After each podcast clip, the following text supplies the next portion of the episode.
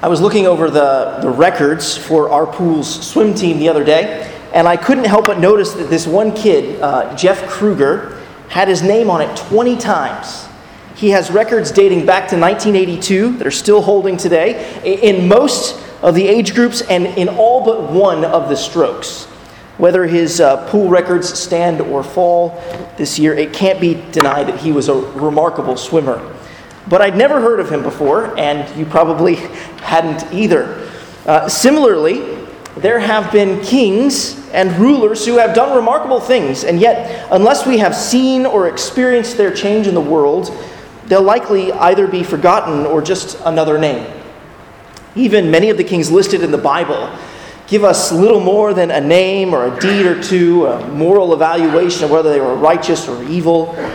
Um, and we have very little to really remember them by in some ways. And then there's one king named Solomon. He is hailed for his wisdom and seems at first to be the promised Messiah God's people have been waiting for. But even Solomon's reign would fall. Solomon, as we'll consider today, was meant to point us toward a greater king and lasting king, the Lord Jesus Christ. If you haven't done so already, let me invite you to turn in your Bibles to 1 Kings chapter 8. If you're using one of the Bibles provided, I believe you can find the passage on page 287. 287. The message of the Christian scriptures, the Bible, eh, to use the words of Vaughan Roberts, is that God is bringing his people into his place under his rule, under his and through his Son and King, the Lord Jesus Christ. The Old Testament, in the Old Testament, we have types and shadows what is to come in full in Jesus Christ. And as such, when we come to the book of Kings, and especially to the reign of Solomon, we're beginning to see what is perhaps the fullest the fullest Old Testament type and shadow of God's purposes of bringing his people into his place under his rule. As we read Kings, our expectations and anticipations are rightly roused. In Solomon, we're beginning to wonder is this God's promised Messiah and King? Solomon is presented as the most complete picture of the fulfillment of God's promises to Abraham as he blesses many nations. Solomon is pre- presented as the most complete picture of God's promises to David, as he is the son who sits on David's throne and builds a temple for God. But as we'll eventually see in the book of Kings, Solomon is not God's messianic king, as we had hoped. Solomon, like Adam, sins and falls. Like all humanity has walked in the sin of Adam, what follows in the book of Kings is a nation that walks in the sin of Solomon. And so the nation comes crumbling down and is cast out of God's land, like Adam was cast out of God's garden. In 1st and 2nd Kings, uh, we have a book that was originally one book. And together, their message, 1st and 2nd Kings, was that despite Israel's sin and the sin of her kings, God's true king will come. Though the book describes a descent, a descent from the from the golden era of Solomon into the grueling era of the exile, though the prophets of God, Elijah and Elisha, expose Israel's disobedience to the law of God, the book still concludes with a king and son of David being released from prison. And so we're given hope that God will yet fulfill his promises to send a son and sit on the throne of his father David and reign forever. So far in the book, the author has been at pains to express that Solomon, he was the right king to sit on David's throne. He is the king who sought God's wisdom, judged with wisdom, and blessed others through wisdom. In our last study, we saw Solomon's wisdom displayed in his pursuit of the worship of God. In 1 Kings chapters 5, 6, and 7, Solomon built and furnished the temple. And now in 1 Kings 8, the temple of God is dedicated and put to use temple worship is inaugurated, it, it has begun. And as we begin to study 1 Kings chapter 8, let's get oriented to the contents of the chapter. It's 66 verses long and it's filled with action. In the first 13 verses, God makes his presence known in the temple. And this leads Solomon to reflect on and recount God's promises and his power to keep them, to keep his promises in verses 14 to 21. God's promises and power lead Solomon to pray in verses 22 to 53. And through prayer, Solomon praises God and petitions God to forgive sinners like us. The chapter closes in verses 54 to 66, emphasizing peace. Through this movement, we learn five lessons about God's glory. God's glory is revealed through God's presence, promises, praise, pardon, and peace. And I hope that we will see this in the text itself. Uh, while at the same time seeing how this revelation of God's glory points forward to the glory of Jesus Christ. First, first point God's glory is revealed through God's presence. God's glory is revealed through God's presence. This is what we see in verses 1 to 13. For now, just read the first three verses of 1 Kings chapter 8. 1 Kings chapter 8, verses 1 to 3. Then Solomon assembled the elders of Israel and all the heads of the tribes, the leaders of the fathers' houses of the people of Israel, before King Solomon in Jerusalem, to bring up the ark of the covenant of the Lord out of the city of David, which is Zion. And all the men of Israel assembled to King Solomon at the feast in the month of Ethanim, uh, which is the seventh month. And all the elders of Israel came, and the priests took up the ark. Chapter 7, which is the chapter before chapter 8, chapter 7 concludes with Solomon making the final preparations, supplying the furnishings for God to come and dwell in his house. And chapter 8, which we're looking at now, it opens with Solomon assembling all of the appropriate personnel to make that possible. The Ark of the Covenant, which was God's earthly footstool, had to be moved from the tabernacle to the temple. And here we're being alerted to a transition from a temporary dwelling, a tent, to a more permanent dwelling, a house. And there's something else that signals this transition too. All this is taking place at a feast in the seventh month, which is when the Feast of Tabernacles took place. The Feast of Tabernacles was a feast, a joyous celebration that recalled the Lord's faithfulness to his people in the wanderness, in the wilderness wanderings of Israel. While the, the people of Israel, they, they dwelt in tents or booths in the wilderness for 40 years. And when that feast was instituted, it looked forward and backward. It looked forward to the time when the people of Israel were no longer wandering in the wilderness. And yet, when the Israelites crossed the Jordan River and settled in the promised land, they would look back on their time at Mount Sinai and their time in the wilderness and they would look back and remember God's faithfulness to dwell with them, to keep them, to protect them, provide for them, and to preserve them. This feast, this Feast of Tabernacles, it's a massive feast. We're told there in verse 5, you see that there? They were sacrificing so many sheep and oxen that they could not be counted or numbered. And why not have such a large celebration? With Solomon's choice of holding this celebration in connection with the Feast of Tabernacles, he's clearly signaling to the people of Israel that their time of wandering really was complete. They had lived in the Promised Land for quite some time, but with God's house being a mobile tent, there was always the potential of picking up and moving. Now there was no moving around, there was only moving in, moving into the temple.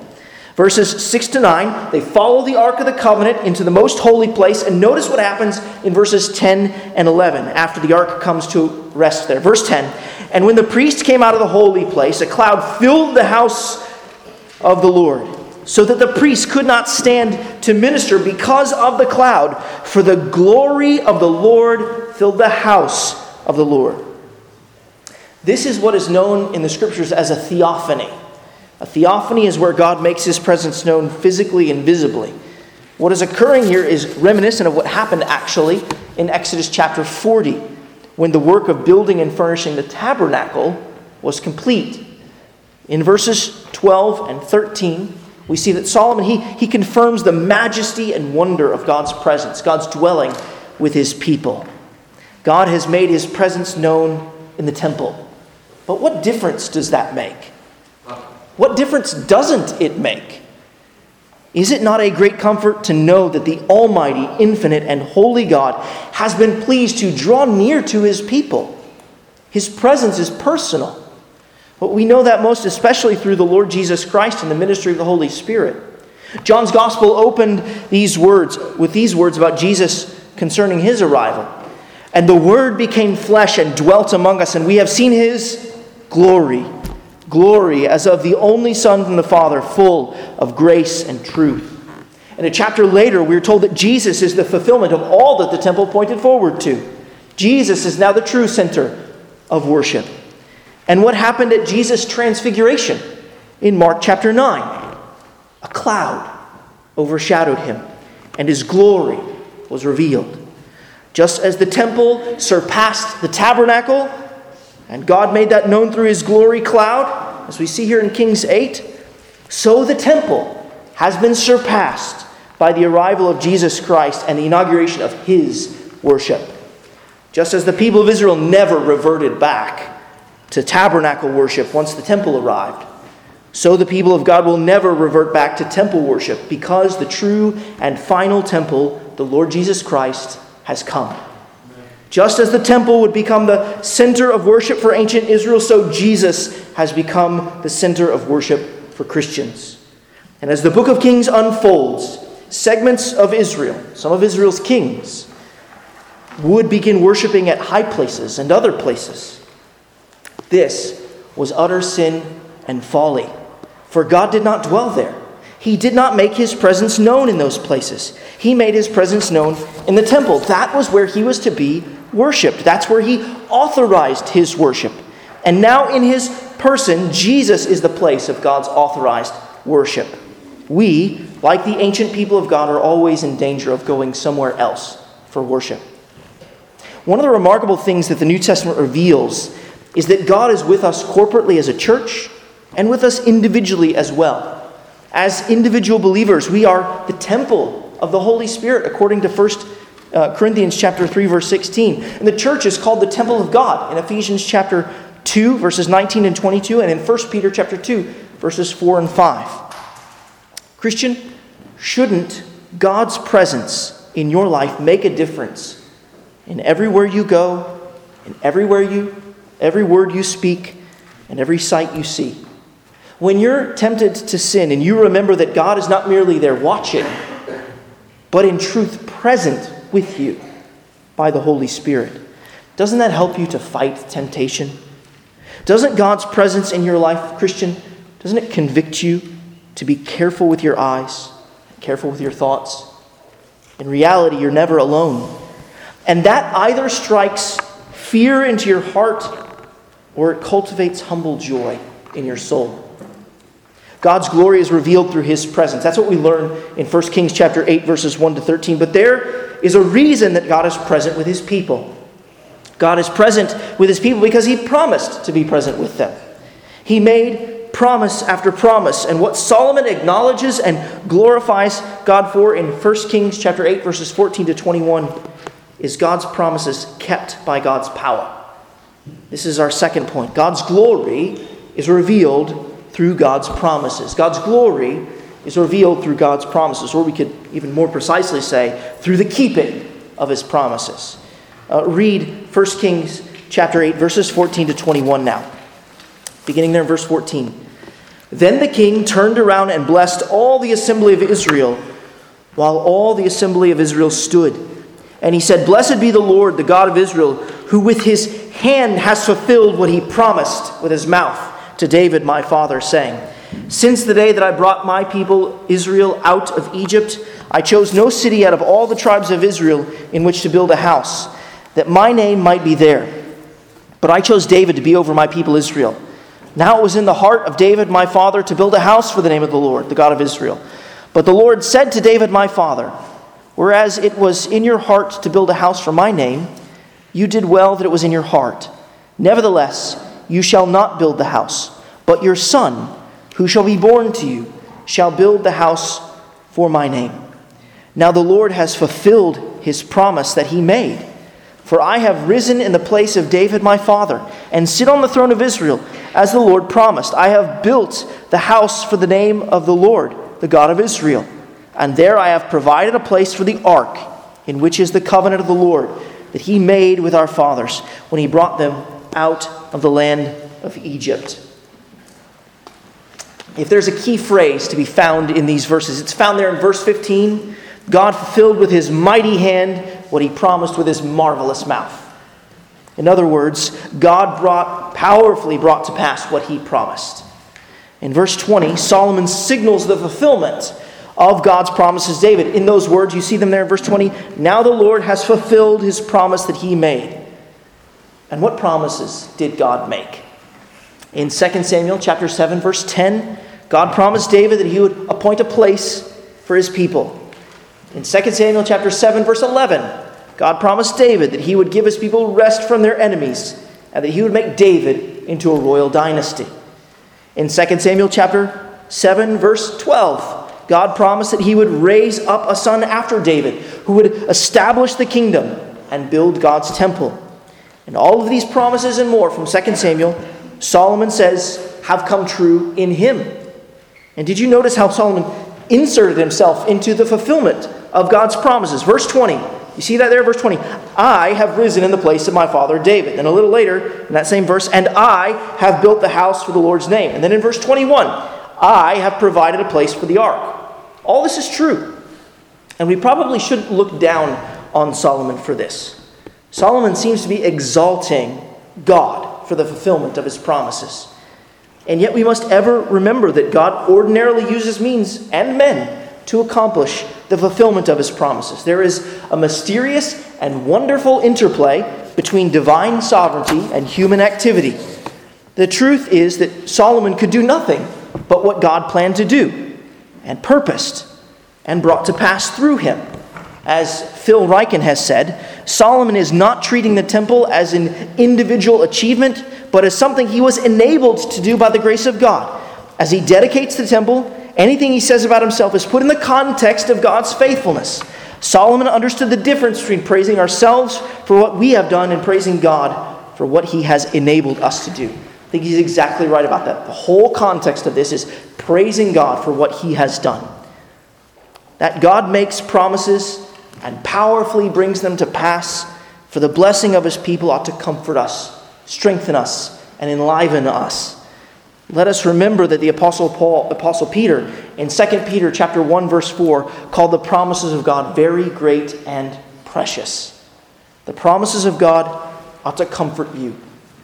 When you are tried by difficulty, remember and be comforted by the truth that he has promised that he is working all things together for good Romans 8:28. When you are weakened by weariness, be strengthened by the promise of the Holy Spirit's presence. When you are slowed and made slothful by temptation or ensnared by sin, be invigorated and enlivened to live your resurrection life in Jesus Christ by the promise of the banishment of all sin in the new heavens and the new earth. Live today what you will be in full on that day. Do you view God's promises as very great and precious? How could they not be great when they come from such a great God? How could they not be great when they so often span hundreds, if not thousands, of years? How could they not be great when they pertain to matters of eternal salvation? How could they not be great when they are aimed at bringing glory to the infinite and eternal God? And aren't they precious. Aren't they precious? Through his promises, God means to bring us eternal good. Through his promises, God means to persuade us that he is for us. Christian, hold on to God's promises. For what he has promised with his mouth, he will powerfully perform with his hand. Let us remember that the New Testament understands that Jesus is the final son of David Though Solomon lays claim to the promises of 2 Samuel chapter 7 here, the New Testament teaches us that in Jesus Christ, someone greater than Solomon has arrived. Paul opened the book of Romans in this way. Paul, a servant of Christ Jesus, called to be an apostle, set apart for the gospel of God, which he promised beforehand through his prophets in the Holy Scriptures concerning his Son. Jesus was descended from David according to the flesh and was declared to be the Son of God in power, according to the Spirit of holiness, by his resurrection from the dead. God's promises find their end and goal in Jesus. So Paul says in 2 Corinthians chapter 1 verse 20, for all of the promises of God find their yes in him. That is why through him we utter our amen to God. for his glory. God's glory has been revealed in the keeping of his promises in Jesus Christ. In 1 Kings chapter 8 verses 1 to 21, uh, God's glory is revealed through his presence and his promises. In verses 22 to 27, we come to the first portion of Solomon's prayer. In this first portion of Solomon's prayer, we see God's glory revealed in his praises. This is our next point. God's glory is revealed through God's praise. Take a look at Solomon's praise, which we find in verses 22 through 27. Read those verses now. Verse 22. Then Solomon stood before the altar of the Lord in the presence of all the assembly of Israel and spread out his hands toward heaven and said, O Lord, or Yahweh, God of Israel, there is no God like you in heaven above or in earth beneath, keeping covenant and showing steadfast love to your servants who walk before you with all their heart. You have kept with your servant David, my father, what you declared to him. You spoke with your mouth, and with your hand have fulfilled it this day. Now, therefore, O Lord, God of Israel, keep for your servant David, my father, what you have promised him, saying, You shall not lack a man to sit before me on the throne of Israel, if only your sons pay close attention to their way to walk before me as you have walked before me. Now, therefore, O God of Israel, let your word be confirmed, which you have spoken to your servant David my father. But will God indeed dwell on the earth? Behold, heaven and the highest heaven cannot contain you. How much less this house that I have built? Jesus, you'll remember from the Gospels, Jesus poignantly observed as he was reflecting on the temple, that the temple was to be a house of prayer for all nations. And for that reason, it's appropriate that Solomon dedicates the temple with a lengthy prayer. Solomon begins his prayer standing there in verse 22. And by the time we come to the end of the prayer, he'll be kneeling. But more on that in a moment. How does Solomon begin this prayer? He begins with praise, which is where Jesus told his disciples to begin their prayers, as we thought about this morning in Sunday school.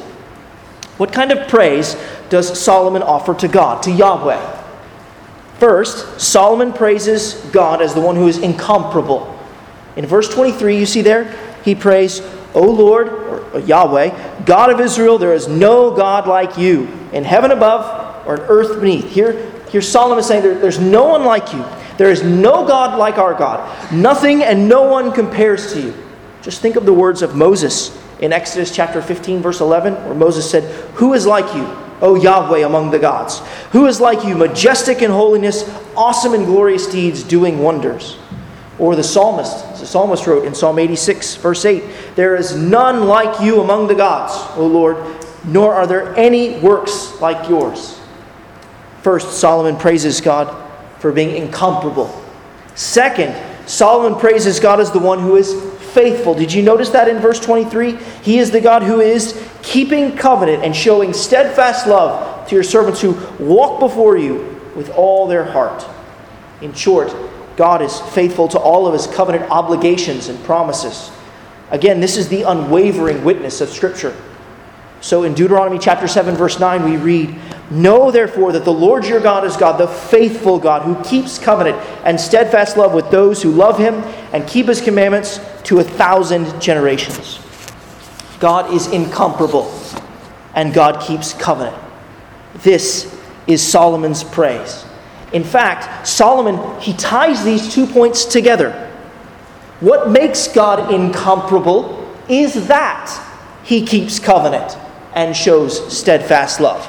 In verses 25 and 26, Solomon asks God to keep his promises to David, to have his son sit on his eternal throne. And it is our praise that God has done that in Jesus Christ. There is no God like our God. He is worthy of our praise. He is incomparable because he keeps his promises. Solomon's praise is extended there in verse 27 you see, verse 27, Solomon, he, he asks a question, but in reality, what he's doing is he's marveling at the greatness of God. He's saying, I've built this majestic temple. Just think back to chapters 5, 6, and 7, all of those marvelous descriptions. I've, I've built this majestic temple, but it's far too small to contain you. It, it is finite, but you are infinite.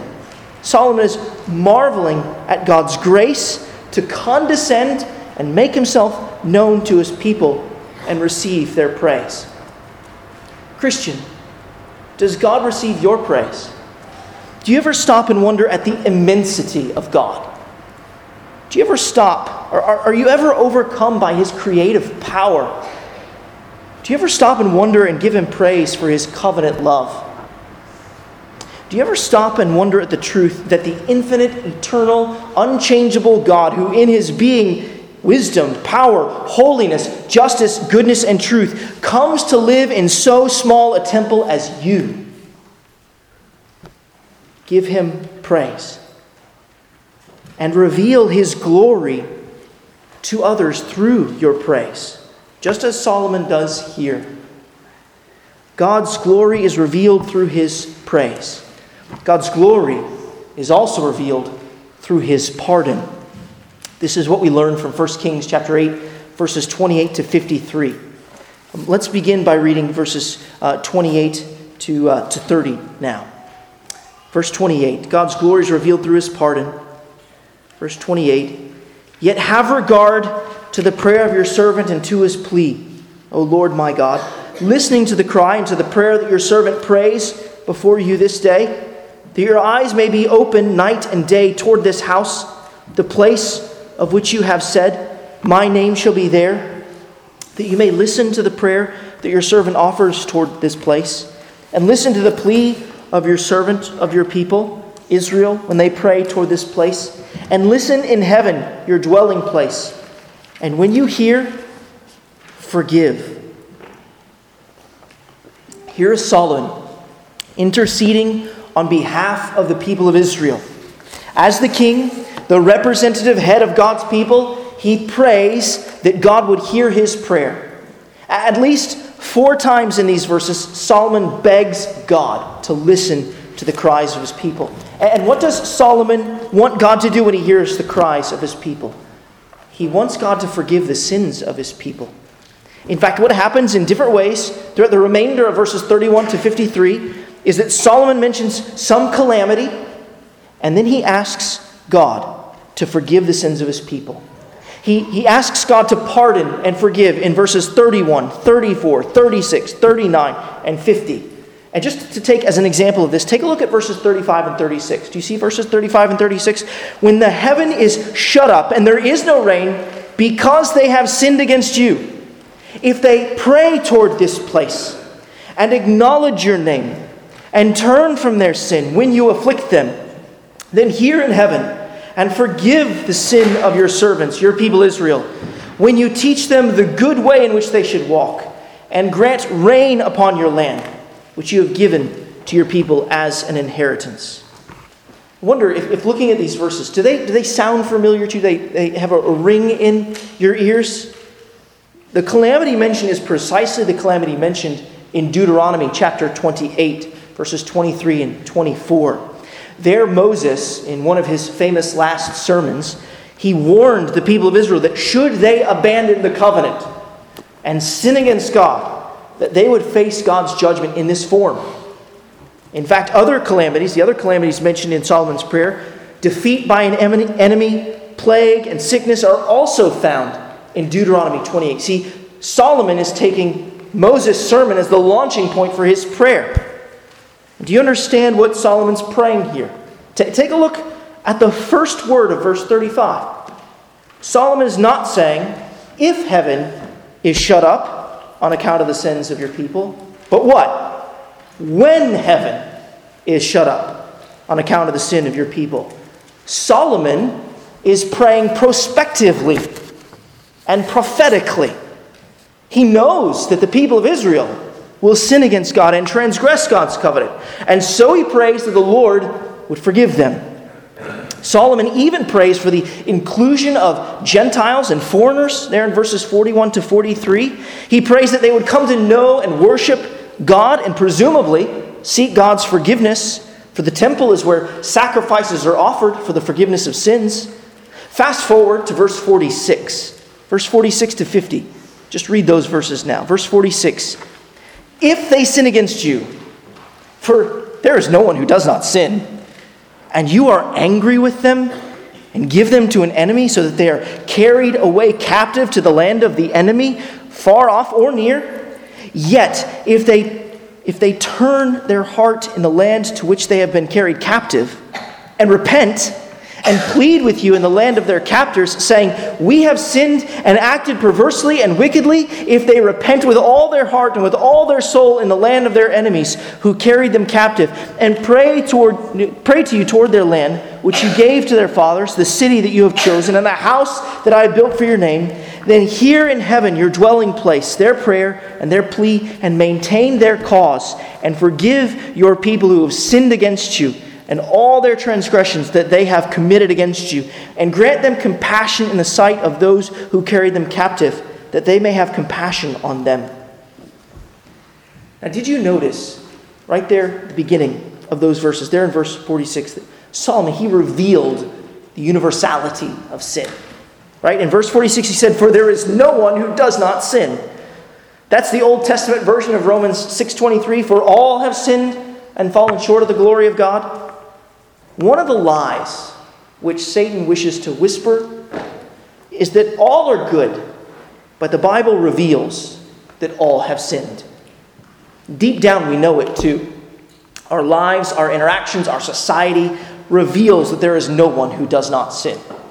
So John Stott once wrote, quote, much that we take for granted in a civilized society is based upon the assumption of human sin. Nearly all legislation has grown up because human beings cannot be trusted to settle their own disputes with justice and without self interest.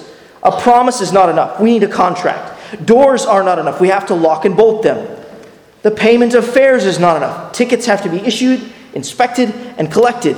Law and order are not enough. We need police to enforce them. All this is due to man's sin. We cannot trust each other. We need protection against one another. It is a terrible indictment of human nature. Solomon, the wisest man in the world at that time, indicts the world of sin. Here in verses 46 to 56, Solomon is praying for the people of God if and when they go into exile because of their sin. Let's remember who the book of Kings was written to. The original audience was written to a people in exile. And here, the author of Kings through Solomon's prayer, is instructing the guilty and sinful people of Israel in exile what to do. They should repent of their sin and seek God for forgiveness. Have you done that? Have you admitted that you're a sinner? Have you confessed that you've done wrong? That you've lived your own way rather than God's way? Have you come here this morning with a heavy heart? Because you know you're guilty of sin and that you want that guilt removed. Give close attention to the boldness of Solomon there in verse 52. He says this Let your eyes be open to the plea of your servant and to the plea of your people Israel, giving ear to them whenever they call to you. Do you understand what Solomon is saying, what he's praying? He's saying, Lord, hear my prayer for your people. Hear their prayer. Solomon prayed for the pardon of his people, he prayed for their forgiveness. God, in his glorious grace and mercy, did pardon his people, and eventually he did bring them up out of exile. If this prayer from a sinful man was heard and answered by God in his glorious mercy and grace, then how much more will God hear and answer the prayer of the sinless man, his one and only most beloved Son. Our hope of God hearing our prayers is that he first heard the prayer of his righteous Son. Christian, ever remember that Jesus has prayed for you. Jesus prayed in John 17 that we would know the love that the Father has loved him with Jesus prayed this for us in John 17 24 Father, I desire that they also, whom you have given to me, may be with me where I am, to see my glory that you have given me because you loved me before the foundation of the world. And as Solomon prayed for the forgiveness of the sins of Israel, what, what did our Savior pray? What did our Savior cry for us on the cross? Luke 23 24. Father, forgive them. Forgive them. This was Jesus' prayer for his people. Father, forgive them, for they know not what they do. And the book of James tells us that the prayer of the righteous person has great power in its working. And Jesus was perfectly righteous, is perfectly righteous. And he not only prayed for us on the cross, but he prays for us now. He prays for us now. As we're told in the book of Hebrews, verse 7, uh, chapter 7, verse 25, he is able to save to the uttermost those who draw near to God through him, since he always lives to make intercession for them. Jesus is still praying for his people. And so we sing five bleeding wounds he bears, received on Calvary. They pour effectual prayers. They strongly plead for me. Forgive him. Oh, forgive, they cry. Nor let that ransomed sinner die. Has Jesus prayed for you? Has he pled the merits of his blood for your sin? Friend, if you're here this morning and you're not a believer or follower of the Lord Jesus Christ, you need to know that pardon for sin and a peace that endureth is available to you through faith in Jesus Christ. Friend, admit now what you know deep down to be true. Admit that you are a sinner and that you have offended the holy God by living according to your own law instead of His and turn from your sin, confessing your need for God's forgiveness and God's pardon, and look to the cross of Jesus Christ and see what your sins deserve. You deserve to die and face God's holy, eternal wrath against your sin. Look to the cross of Jesus Christ and believe that He paid the punishment that was due to your sin.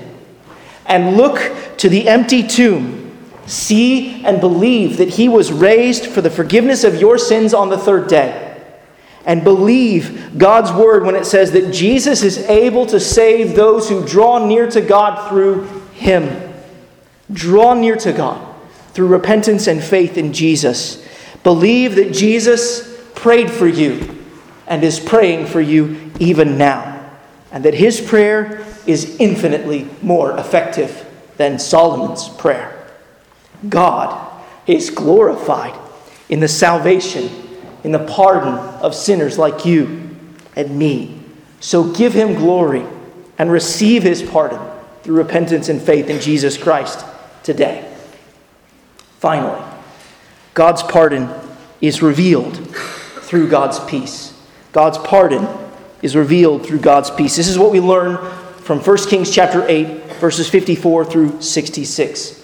And as we begin to look at the close of this chapter and how God glory is revealed, take a look just at verses 54 to 61 for now. Now, as Solomon finished offering all this prayer and pre- plea to the Lord, he arose from before the altar of the Lord, where he had knelt with his hands outstretched toward heaven. And he stood and blessed the assembly of Israel with a loud voice, saying, Blessed be the Lord who has given rest to his people Israel, according to all that he promised. Not one word has failed of all his good promise, which he spoke by Moses his servant. The Lord our God be with us, as he was with our fathers. May he not leave us or forsake us, that he may incline our hearts to him to walk in all his ways and to keep his commandments, his statutes, and his rules, which he commanded our fathers let these words of mine, which I have pleaded before the Lord, be near to the Lord our God day and night, and may he maintain the cause of his servant and the cause of his people Israel as each day requires, that all the peoples of the earth may know that the Lord is God. There is no other. Let your heart therefore be wholly true to the Lord our God, walking in his statutes and keeping his commandments as at this day. If you recall from verse 22, Solomon began his prayer standing before the altar. But from verse 54, we learn that at some point prayer brought him to his knees. Perhaps it was the incomparable covenant faithfulness of God, or the immensity of God, or the weight of the sins of Israel that brought him to his knees. We don't know. But any one of those things led to his humble posture before the Lord. And from that humble posture, Solomon rose to bless God and to bless the people of God. In verse 56, you see there, Solomon highlights the peace that God has brought to Israel. God has given his people rest from their enemies. And in that same verse, Solomon also acknowledges that God has been faithful to bring all of his promises to pass that God gave through Moses. Not one word has failed of all his good promise. Just take that this afternoon and meditate on the glories of that verse. Solomon petitions God to continue to make his presence known with his people, and he asks that God would work in their hearts. Did you notice this? That he would incline their hearts toward him. Naturally, our hearts are not inclined toward God. So God must work mightily and powerfully by his Holy Spirit to give us a love for him. We love because he first loved us. Solomon wants the people of Israel to be, uh, uh, once, once the love of the people of Israel to be manifested through their own covenant faithfulness. Or as he says, says there in verse 58, to walk in all his ways and to keep his commandments, his statutes, and his rules. This peaceful and loving relationship between Israel and Yahweh was never meant to be contained, it was meant to be contagious. Solomon's sight and hope or peace with God was not limited to Israel. So, according to verse 60 there, you see it, Solomon wanted all the peoples of the earth to know that the Lord is God. There is no other. God's peace was to ripple out from Israel to the ends of the earth. And that would come in part through Israel's faithfulness in keeping his covenant. This is what would distinguish Israel from the nations that surrounded them and be an inviting witness into relationship with God. But Israel failed in this, which is why it was so important that Jesus stepped in as the true Israel of God, the vine, as he says in John's Gospel. The vine, which was a picture, an Old Testament picture for the people of Israel. He was the true Israel, the faithful Israel. And we, through union with him, receive all of his blessings. Jesus he told his disciples something similar to this covenant faithfulness, this call to covenant faithfulness that Solomon gives. He said, If you love me, you will keep my commands. And one of his commands was that we love one another. Brothers and sisters, if we are to know his commands and walk in his ways of love, then we must know his word, where his commands are found. We must know His Word. So continue to give yourself to reading God's Word, growing in the knowledge of His commands, for they are His ways of love. God's commands are His ways of love. Obedience to God's Word and His commands reveals our love for God. Obedience to God's Word demands our love for our neighbor and for one another. And obedience to God's word shows the world what the love of Jesus looks like. Notice that Solomon exhorts the people of Israel in verse 61 to let their hearts be wholly, completely true to the Lord our God. And this, this is where Solomon will fail. The indictment of the book of Kings is that Solomon had a divided heart, heart that was not wholly true to the Lord he married foreign wives. And we're told in 1 Kings chapter 11 verse 4 that when Solomon was old, his wives turned his heart away after other gods, and his heart was not wholly true to the Lord his God, as was the heart of David his father. Sadly, Solomon did not heed his own exhortation. and still in this moment in chapter 8, what may be the high point of the Old Testament. This may be the high point of the Old Testament. Solomon was concerned that the people of God recognize and rejoice in the peace that God had established for them as a kingdom. Verses 62 to 66 are a picture of a peaceful people, worshiping and rejoicing in the God who has brought them peace through his presence, his promises, his praise, and his pardon. They offer sacrifices to the Lord for his generous blessing to them. And as we conclude, I want us to especially meditate on the last verse of 1 Kings chapter 8. Read verse 66 there. On the eighth day, he sent the people away, and they blessed the king, and went to their homes joyful and glad of heart for all the goodness that the Lord had shown to David, his servant, and to Israel, his people. The people of Israel left that assembly joyful. They left that joyful assembly joyful. They left the celebration of the inauguration of temple worship and they went to their homes joyful and glad of heart for all the goodness that the Lord had shown. That the author of Kings mentions there in verse 66 God's goodness to David and not Solomon reminds us of God's covenant keeping faithfulness. In Solomon, we see an initial fulfillment of God's promises to David. But we know that in due time, God will bring forth the final descendant of David, Jesus Christ. As we reflect on this, it strikes me that we should be joyful. We should be joyful and glad of heart for God's covenant faithfulness. If the people of Israel were reminded of God's covenant faithfulness in David and reminded of the peace that they have with God through sacrifice and, and the blood of these animals, which cannot take away sin, then how much more ought we to be joyful and glad of heart for all the goodness that the Lord has shown to us in Jesus Christ? Christian, it is because of Jesus that you enjoy God's presence in your life.